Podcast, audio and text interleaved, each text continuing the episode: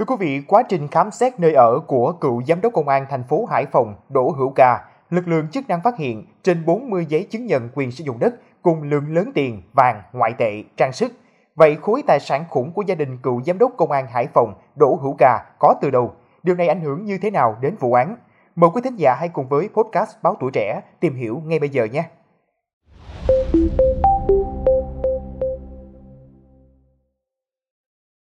Thưa quý vị, đến nay Viện Kiểm sát Nhân dân tỉnh Quảng Ninh đã hoàn tất cáo trạng truy tố ông Đỗ Hữu Ca, cựu giám đốc công an thành phố Hải Phòng về tội lừa đảo chiếm đoạt tài sản, quy định tại điểm A khoảng 4, điều 174 Bộ luật hình sự.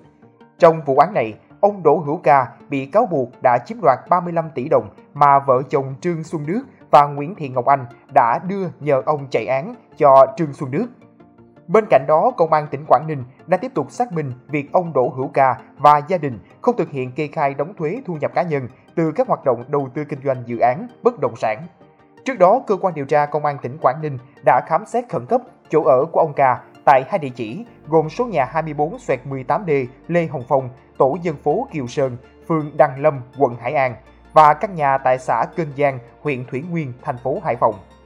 Tại hai nơi này, cơ quan chức năng đã tạm giữ nhiều đồ vật tài sản là tiền Việt Nam đồng, ngoại tệ, các trang sức, kim loại màu vàng, giấy chứng nhận quyền sử dụng đất, giấy chứng nhận quyền sử dụng đất và tài sản gắn liền với đất mang tên Đỗ Hữu Ca cùng vợ là VTN và các cá nhân khác, sổ tiết kiệm mang tên VTN và các cá nhân khác.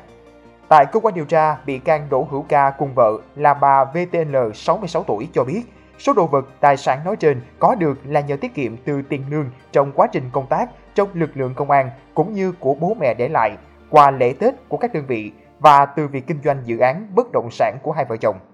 Tuy nhiên, nguồn thu từ các hoạt động kinh doanh bất động sản không được hai vợ chồng kê khai thuế thu nhập cá nhân với cơ quan thuế. Do đó, dù xác định những tài sản trên không liên quan đến hành vi phạm tội của bị can Đỗ Hữu Ca và các bị can trong vụ án, nhưng việc không thực hiện kê khai đóng thuế thu nhập cá nhân đối với các hoạt động đầu tư kinh doanh dự án bất động sản cần được tiếp tục xác minh.